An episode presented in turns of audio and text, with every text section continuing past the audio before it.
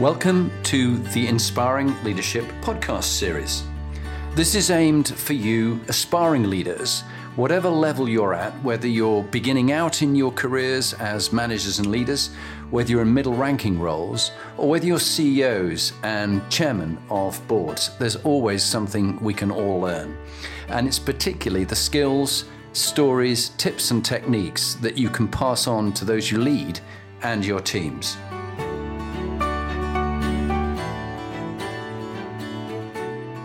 Hello, I'm Jonathan Bowman Perks, and welcome back to my favorite time of the week. And I am absolutely delighted to have an old friend and colleague of mine, of mine, of mine, Oliver Johnson. Uh, Oliver and I worked together for many years, and although in theory I was his boss, I learned so much from him. He was somewhat of a mentor to me, and we used to do time to think sessions with each other, where we would be the thinking partner for each other and enjoyed uh, learning lots from Nancy Kline. But it was actually Oliver who really got me excited about the concept of inspiring leadership, which has become the basis of the work that I do and that my wife Lee do, uh, and also then gone on to the charity helping vulnerable girls. So, Oliver, fantastic having you here on the show. Welcome. Thank you very much, Jonathan. Great to be here. Yeah, and um, you were bold enough to say that not only are you a coach, a facilitator, and a teacher, but you're um, very comfortable with the fact that at 67, which isn't very old these these days when we live the 100 year life, that this is the chance for you to have a retrospective view over a very interesting life, which we're going to talk about in in part mm-hmm. two of the session. Um, what would you like to say about someone who, who's been an inspiring leader to you? Who would you choose? Do you know, I was thinking about this, Jonathan, and there are lots of great leaders that I've had the pleasure to work with um, and to experience and to coach with. Um, but the person I'm going to pick is my grandfather. Now, I only knew him um, because he died when I was, I think, maybe five or six. But I'd always heard the stories that he was a great man. But yet, as a young child, he didn't live in a big house and he didn't have a chain around his neck and he didn't have time. So I always wondered what that was. But my father told me a story. Um, in 1921, um, he was working in an engineering company, and the company won the um, the contract to build two miles of new railings around um, the Ormeau Park in Belfast, which is like the jewel of the crown in Belfast. He got his men together and he said to them, "Look, this is more important than we normally do. This is the jewel in the crown of Belfast. We are going to do an exceptional job." Um, and he said, We'll do this so well that in 100 years' time, the railings will still be standing perfectly straight and perfectly true. Now, my grandfather never got to see whether that came true. My father never got to see that that came true. It's now 97 years, and I drove around past the railings uh, just a couple of days ago, and there they stand perfectly straight and perfectly true. So I hope I get to see them standing straight in three years' time. Wow, Oliver, thank you. That's that's legacy, that's mm-hmm. pride, that's a, a, sense of purpose.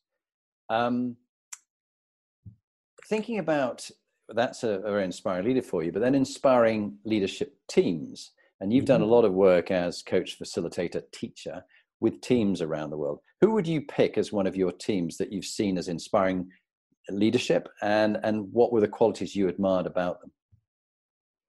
Um, I well, just last year I had the opportunity to travel around the world with Concentrix, the um, uh, the customer services organization, which has got a perfect exponential growth curve. So five years ago, it employed five thousand people.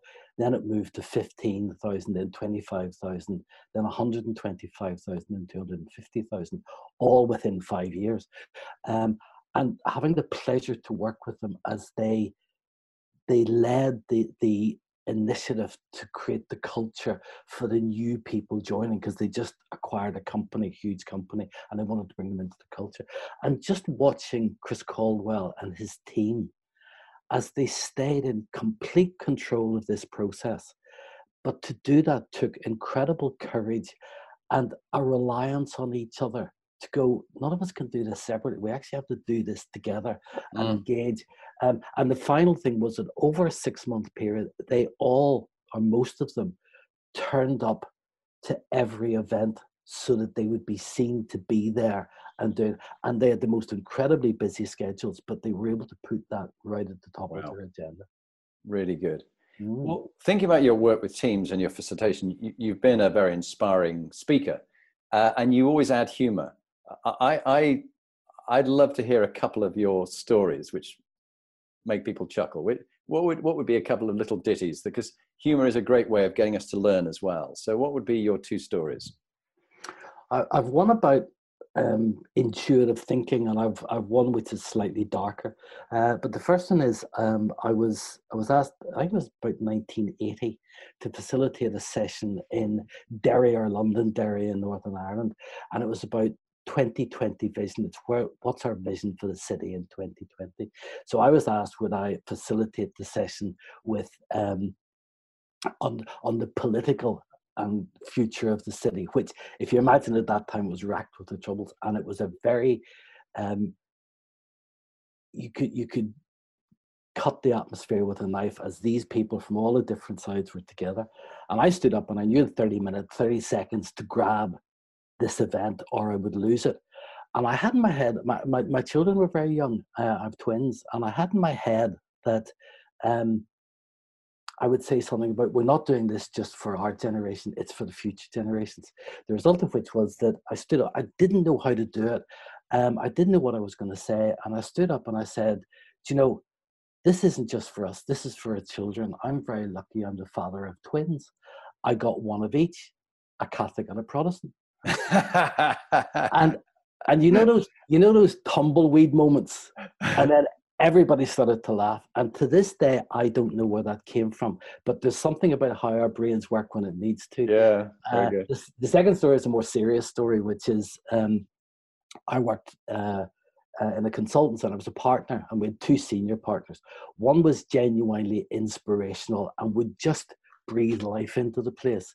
The other was genuinely expirational, the opposite, which would suck the life out of the place. And I could never quite realize or believe how he could do it from the car park. He didn't even have to get into the place and he could suck the life out of it.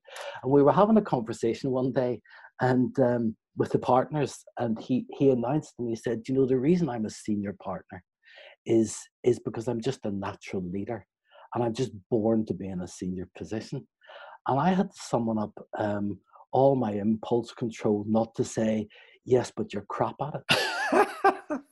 um, and actually, there, thereby lies a mistake as well, because that's what I should have said. Because yeah. I then suffered another two years of, of working in that in that environment before I actually summoned up the courage to actually tell them what I thought and and exit appropriately. Yeah, that's marvelous.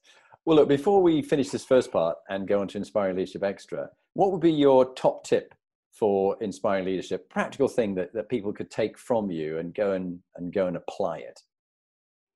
I think you know i think there's um, a difference between inspiration and charisma. Charisma is around the cult of the individual. So elvis had it lauren bacall the film actress had it um, Muhammad Ali had it, but I've never met anybody with charisma, hmm. um, which is probably good because it's around the cult of the individual. I have to be brilliant and shine in, a, in order for you to be good. Inspiration is much more generous, and it's around. Uh, it's it's this sense of going. I can't inspire you, but I can create the conditions in which you find your own inspiration. Mm. And I think that's the tip. Inspirational leaders create the conditions for others to be inspired. Fabulous. Thank you, Oliver. As always. My always, pleasure. I've been inspired. I look forward to our next session. But congratulations in the what you call the retrospective view of life and what you're thinking about doing next. But lovely having you on, on this on this episode. So thank you for your time. Many thanks, Jonathan. Hello, I'm Jonathan Bowman Perks, and welcome back to Inspiring Leadership Extra with Oliver Johnson. And Oliver, who is a teacher, a facilitator, and a coach a great friend of mine for many years, and a man who I've learned a lot about, particularly the whole topic and practice of inspiring leadership. Oliver, we, we've had a good chat already, but I'm really interested in your life and your experiences, uh, particularly in Northern Ireland and social work and a whole variety of fascinating things you did before you even went into leadership. Do you want to talk about your upbringing, life, who inspired you? You know, over to you. Yeah, I mean, I thanks, Jonathan. It's great to be here. Um, I, you know, I think like a lot of fortunate, fortunate people. When I look back, the most important thing was was having a loving family and a loving family that were courageous, that stood for something, that you know had a belief system and and whatever. And I think that was a, just a wonderful way to to get a start in life. Um, later on, um, I I became a I was a competitive swimmer, mm. and um, so I worked with one one of my um, quiet heroes in my life is Bobby Medine, who was my swimming coach, and is still today on the bank of the swimming pool at six o'clock in the morning teaching the next generation of kids. So over sixty years, he has done that every day, and that's there's something about longevity and just repeating things and being true to whatever it is you believe in. Um, but I also learned from that that that notion that um, of you know the ten thousand hours that you need to master something, and all of those hours of getting to master that have stood me in good stead after that. Mm. Um, I then I then became uh, a social worker, and I and I do. Um, most of the skills that I have today are actually skills I learned as a social worker, not as a management consultant, not as mm. all those other things, um, because they're people skills. Um, and that was also in the time of the, the so-called troubles in Northern Ireland. And I think that was the thing where you learned pretty quickly. I was 17 when the trouble started, that you're either going to be a victim of it. Sometimes that was unavoidable, um, just because of chance. Um, but you can either be a victim of it or you would or you would need to stand for something. Mm. and i think that was a big lesson to me in terms of of standing for something. One of the things i stood for was going i have a right to travel anywhere in the city. Other people don't have the right to tell me that. So i would travel throughout the city. I would spend in belfast anywhere. I would travel in derry and whatever.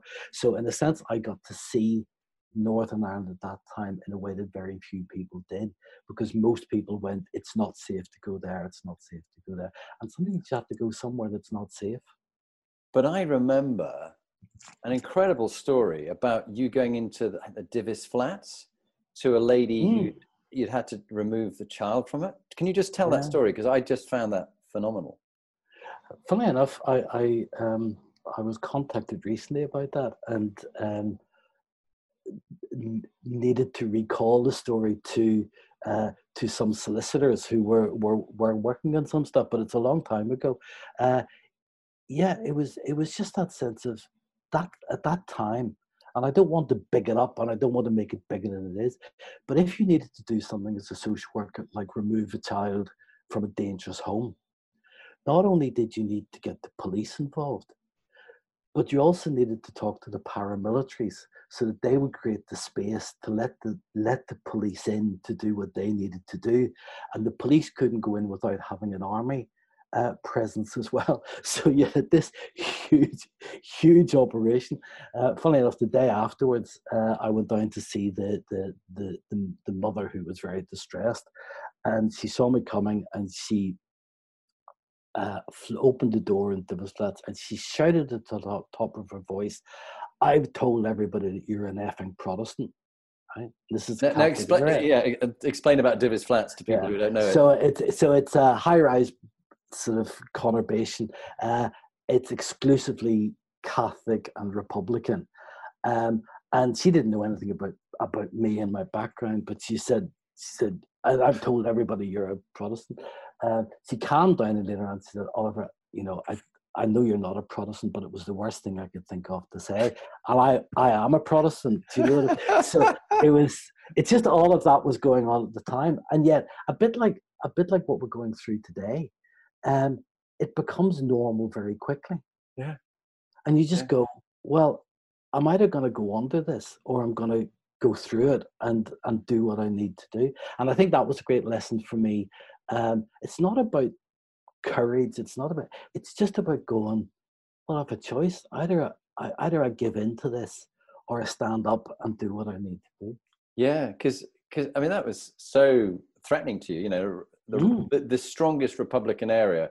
You know, the IRA were everywhere around there. Someone could mm. just take you around the back with a pistol and blow your head off. Mm. And um, General John Stoker, who who I had on one of my earlier series, John, John was working undercover and, and saw his colleague in the police get his head blown off in an ambush when they were both taken, and he was then interrogated and beaten to a pulp for two days until he was rescued by his own platoon. But that's a story in itself. Yeah. But um, you also, I seem to remember, were you not driving a post van around and there was some gun battle going on either side of the tenement you were in or something? What was that story? Was that, do I remember that right? Yeah, I, I mean, it was, I had an old uh, post office van that, that I had painted yellow um, just with a, a paintbrush because everything got, you know, just there's no point having a good car at that point. Um, and I was sitting on the floor in the back of a terraced house talking to um, a woman about her son who was being quite difficult.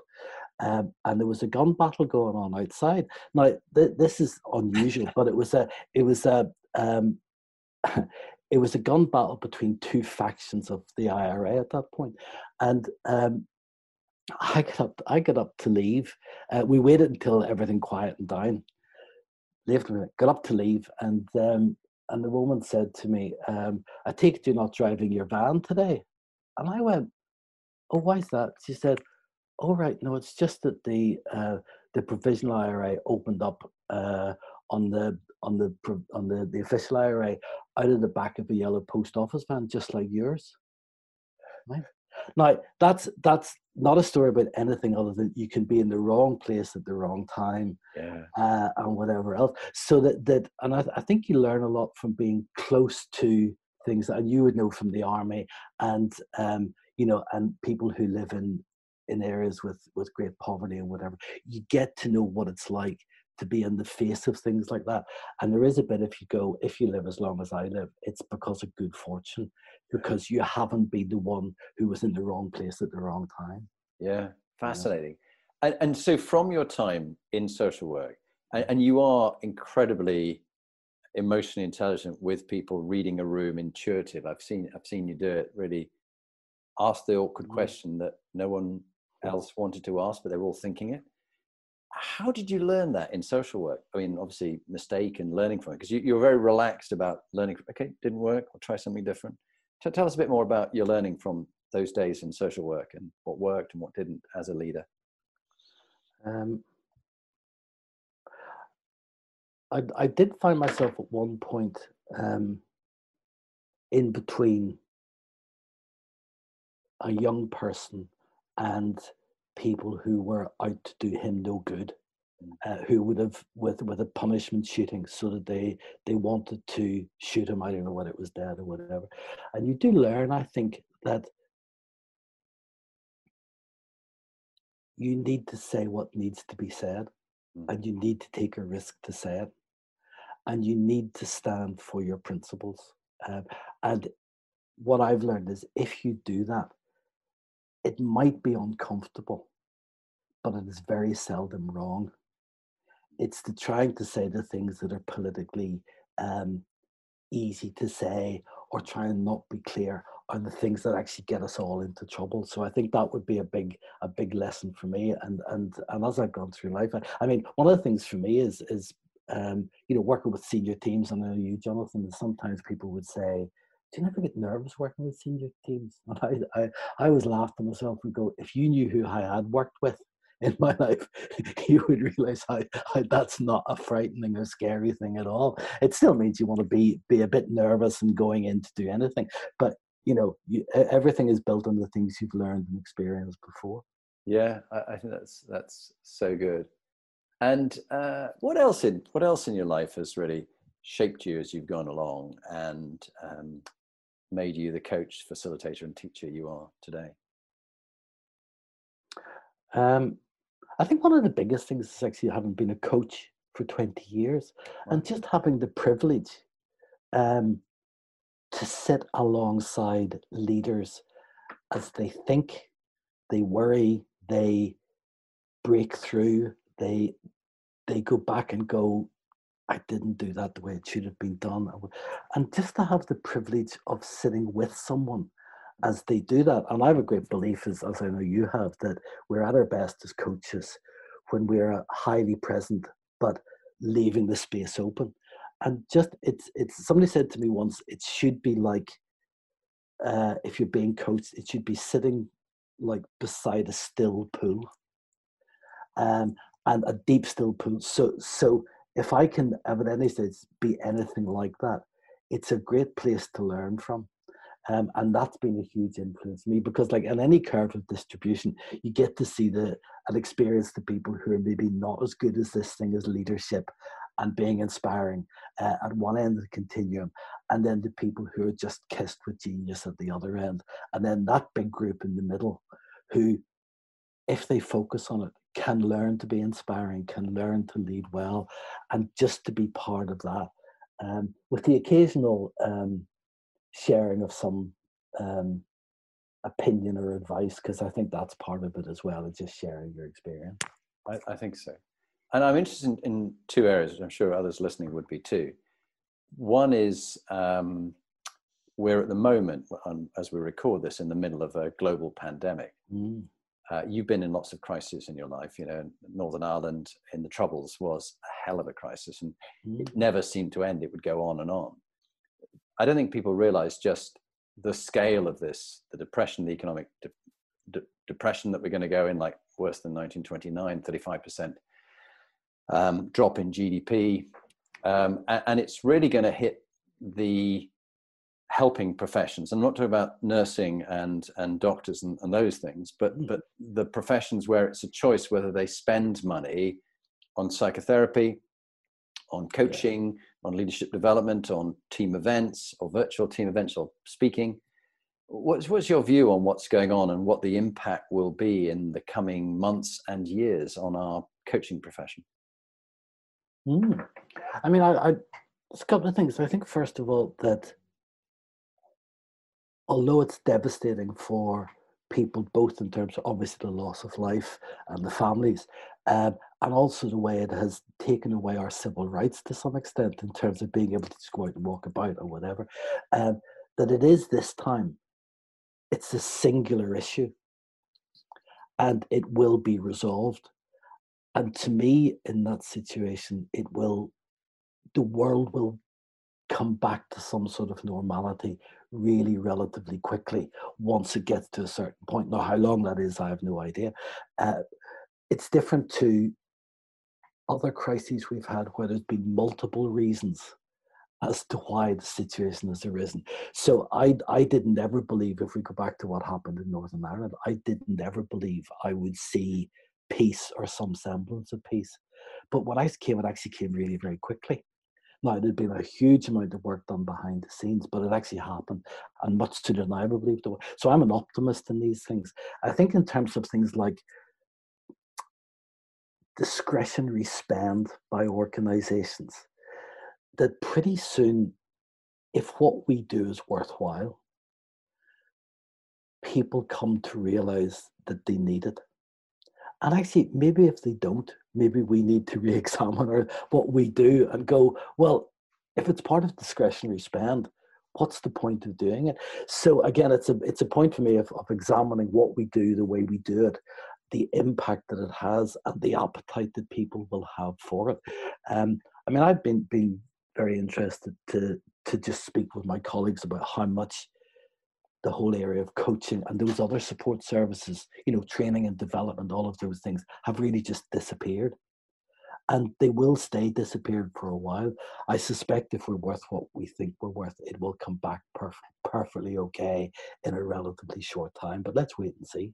Yeah, no, and that brings out, thank you for that insight. Um, it also brings out the, the topic of leadership. Mm-hmm. And I'm seeing too many uh, organizations where the, there's a decision made to keep the lights on and stop the wheels falling off. We're going to stop any discretionary spend on leadership development. It's yeah. just, we can't afford to do it. And that begs the question is leadership not that important in the middle of a crisis or a global pandemic and the economic impact? really is that the thing you should be stopping leadership i don't know what's your thoughts um, I think there's a couple of. I think actually, Jonathan, we're at the end of the era of people are going away to be developed as leaders and to have things done to them. Um, I'm a great supporter of MBAs, for example. I think they're a great education, uh, but in a time of crisis, I don't think going to do your MBA is a particularly top priority. I do think we've got to find ways to bring support and reflection and learning to people in the middle of the crisis and as they do what they do. So I, I notice with interest the emergence of lots more um, podcasts, much more, um, you know, teaching using social media, uh, much more in the moment coaching that and i think that's the way we should go anyway and this will maybe accelerate that to it um, i mean i've got a th- i've got this thing about um, you know learning should be delivered on the job close to the job or off the job. And it should be on the job if if at all possible. It should be close to the job second and it should only be off the job if there's a really distinct reason to do that. And yet i think we still do it the other way around so i think i, I welcome that as a as a challenge to us as how we really do support people in leadership. But you know that sense if we learn our leadership in the crucible so this is a great time to learn what sort of a leader you are who you are as a leader and uh, and what you're really good at and how resilient you are and all of those things. So mm. a little bit of reflection can probably move our learning as leaders a huge amount over this next period of time. If we just go blindly through it in the panic, we not learn very much.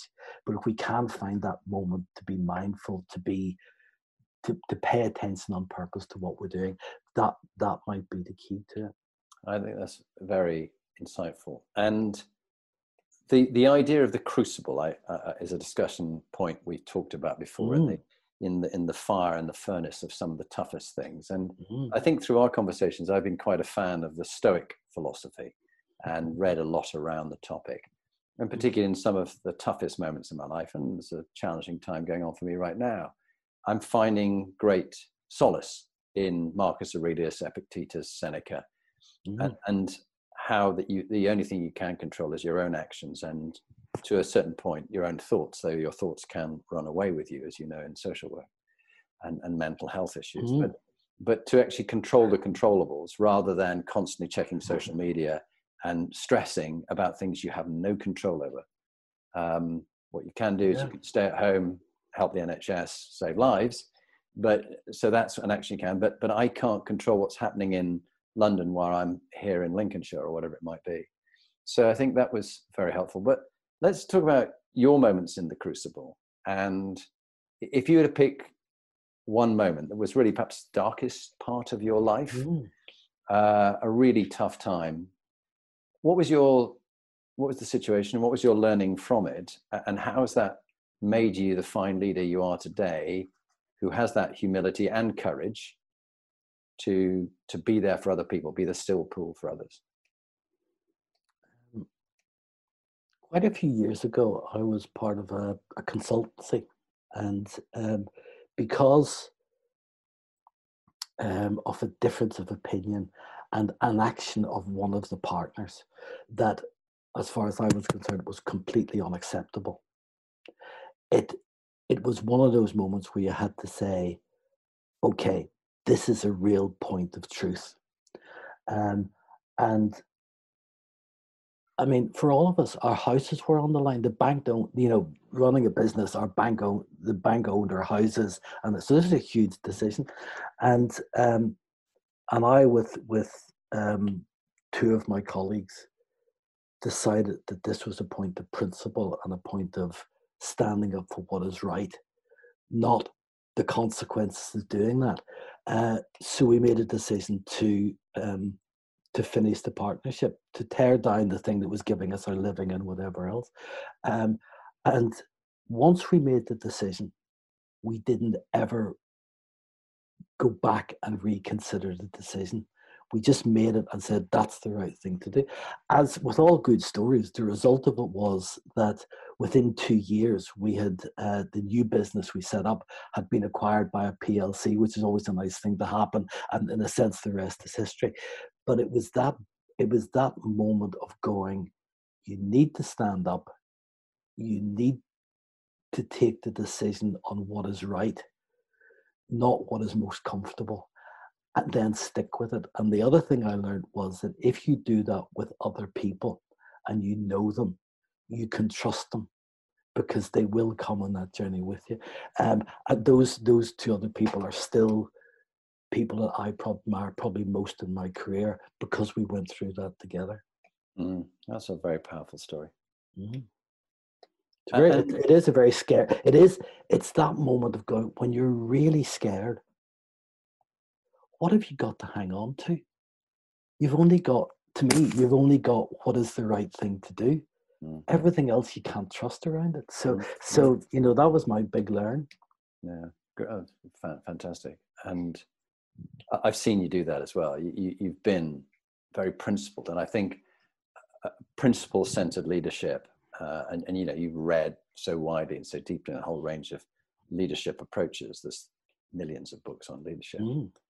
But what are the what are the lessons from your life, stories, have shaped the way you lead and the way you coach? For example, I was thinking of the time that I think you encouraged me to meet Nancy Kline. yeah. Been very impressed reading her book. And Lee and I have both been trained by Nancy. Nancy's become a great friend of yours and mine, Lee's, uh, and has influenced my children. In fact, she spoke at Harriet's uh, when she was head girl at her school, the Mount. Uh, Nancy, I invited Nancy to come and speak at the Mount, and she was, of course, a Quaker by upbringing. Yeah. And that was profound, uh, just hearing her speak. So Tell me a bit about those kind of things. Two big influences in my life from the let's think this through perspective are Stephen Covey, who I worked with um, in the early days of the Covey Leadership Center, um, and when the Seven Habits of Highly Effective People really just um, appeared in the world. Um, and he was very influential to me, uh, just in terms of how he said what he said. So it was about the person and the message. And I, I still have a, uh, hold that very dearly. And the second person um, is Nancy. And both of them, for me, when I read their stuff, was like coming home. Mm. I read it and went, I know this stuff. Um, but again, to be incredibly impressed by the eloquence with which it is expressed and um, you know and put forward. I, I had the the opportunity to on a number of occasions to be with Nancy as she's ad- addressed an audience and asking people afterwards what they felt. The message is the same as how did someone as as tiny and as mild in one sense hold the attention of everybody in the palm of her hand for an hour. And it's quite simple because she has a message which is very pure. And she is the representative of her message. So there's complete sort of coherence between the two. Uh, I introduced her to a session one time, which, which um, she laughed at, which was I said, you know, I'm a great believer in simplify things down to the to their essence. And to me, that's what why I like Nancy's approach, particularly to coaching. It was like completely stripped down. Um, and you know, like like uh, Coco Chanel with her little black dress, it was take away all the embellishments, and you end up with a true elegance. So I introduced Nancy, and I said, so for me, I want to introduce Nancy Kline, who's who to me is the Coco Chanel of coaching. Um, and I still hold to that. It's that wonderful sense of get rid of all the fluff, get rid of all the nonsense, and what is the absolute essence of something. And if you can capture that, um, then you've probably got something which you can you can you know you can really use and build on. So so that's that's been a, a consistent theme, I suppose, through my careers. How do you get through the complexity to the simple stuff beyond it? So there are some things that Jonathan I would say now I know for sure very few of them, but there are some things because they're just when you take everything else away, they just stand out as being really sort of clear as as as you know key things. No, uh, I, I often have had fascinating conversations with you about a whole range of leadership concepts and principles that can be applied and used frequently. Mm. And even just now, I I go for walking meetings with clients and potential clients, and this was a potential client um, may not work together. But I, I use time to think. You know, what do you want to think mm-hmm. about, and what are your thoughts? And I will be your thinking partner. I will not interrupt until you say to me, "That's me. I'm completely fun, finished. I have no more thoughts." And then I'll ask a supplementary, what more do Mm. you think or feel or want to say? And it was incredibly powerful. And then we use time to think dialogue. What's your question? Ask me the question. I'll play it back to you, ask you to go first, Mm. freshest thinking, and then you give it back to me, two minutes back and forth. And and they're they're gems from Nancy, and they still work so well. All the being a master certified coach for the ICF, that's great, and I, I've done all that. Yeah. I still come back to the little black dress and the Coco Chanel Yeah. Yeah. because it's not about you or me it's about the leader you're with and do you know what he said at the end of it he said this was so good really good i thought he spoke 90% 95% of the time i spoke 5 Yeah. because he said i just have not had time in this coronavirus crisis i've not had time to think i've just taken minutes here and there and jotted an idea Yeah. down and all these problems i've had it's like walking through the estate of my mind Mm. and sorting things up and tidying the garden up and then and then at the end of all my thinking you've just a slight variation on the purist approach but i've just shared some curiosities i had some thoughts some things that I, and he goes and you've understood it all and it's just that's the essence of it. And it's so great to see someone think for themselves. Yeah. say a bit more. I've i've enthused but what's what, what's excited you when you've really been there as a still deep pool for people and they've done some fabulous thinking and solved some really deep problems? I, I I love it when you can see the moment of breakthrough, and just to experience that is a um, is a huge privilege. When someone is really stuck, and they've maybe hoped that you would give them advice, but advice doesn't come because it's not what they're going to be able to use, and just through the the power of thinking well suddenly a breakthrough comes. And they go that's what it is that's that's the moment i suspect my career is probably built around in terms of satisfaction.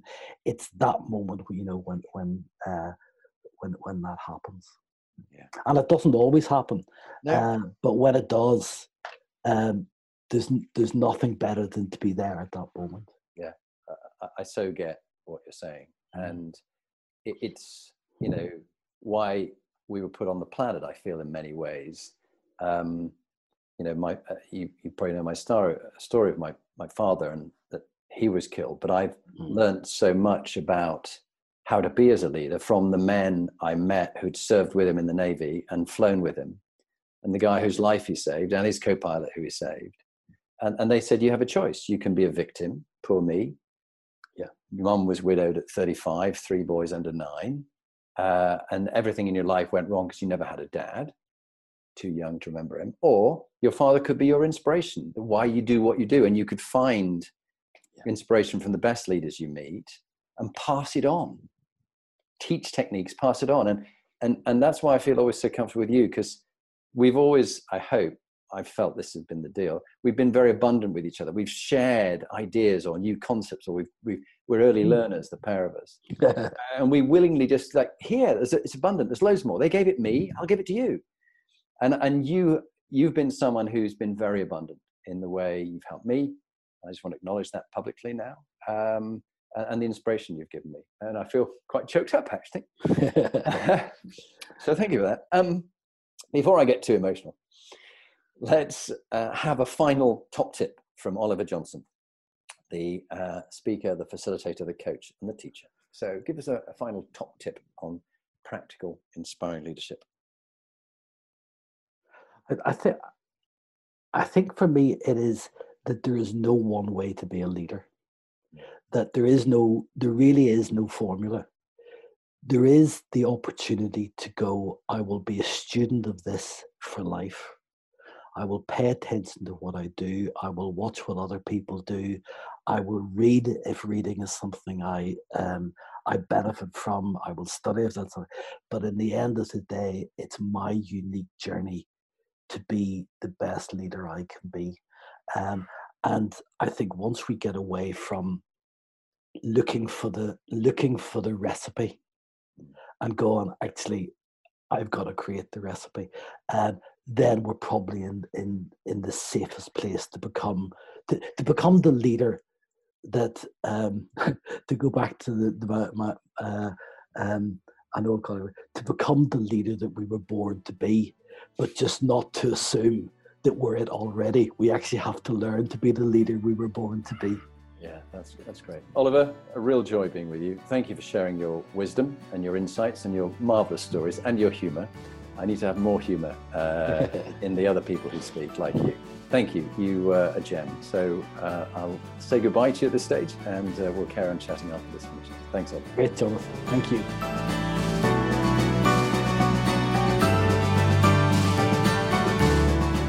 So, now you've heard from one of the inspiring leaders that I've interviewed, what are you going to do next? If you want to get some more free material, go to my website, jonathanperks.com, or follow me on LinkedIn, Jonathan Bowman Perks. And there you can get access to my books, uh, Inspiring Leadership and Top Tips for Inspiring Leaders. But if you want to actually do something about being a leader and constantly improving your game, raising your performance, get in touch with me about coaching you or one of your team that you want to raise the game for them. It's got to be people who want to be good to great, not people who you're trying to fire. And if you're looking for a motivational speaker, get in touch. Or if you want me to work with your team coach, I would be delighted to help you.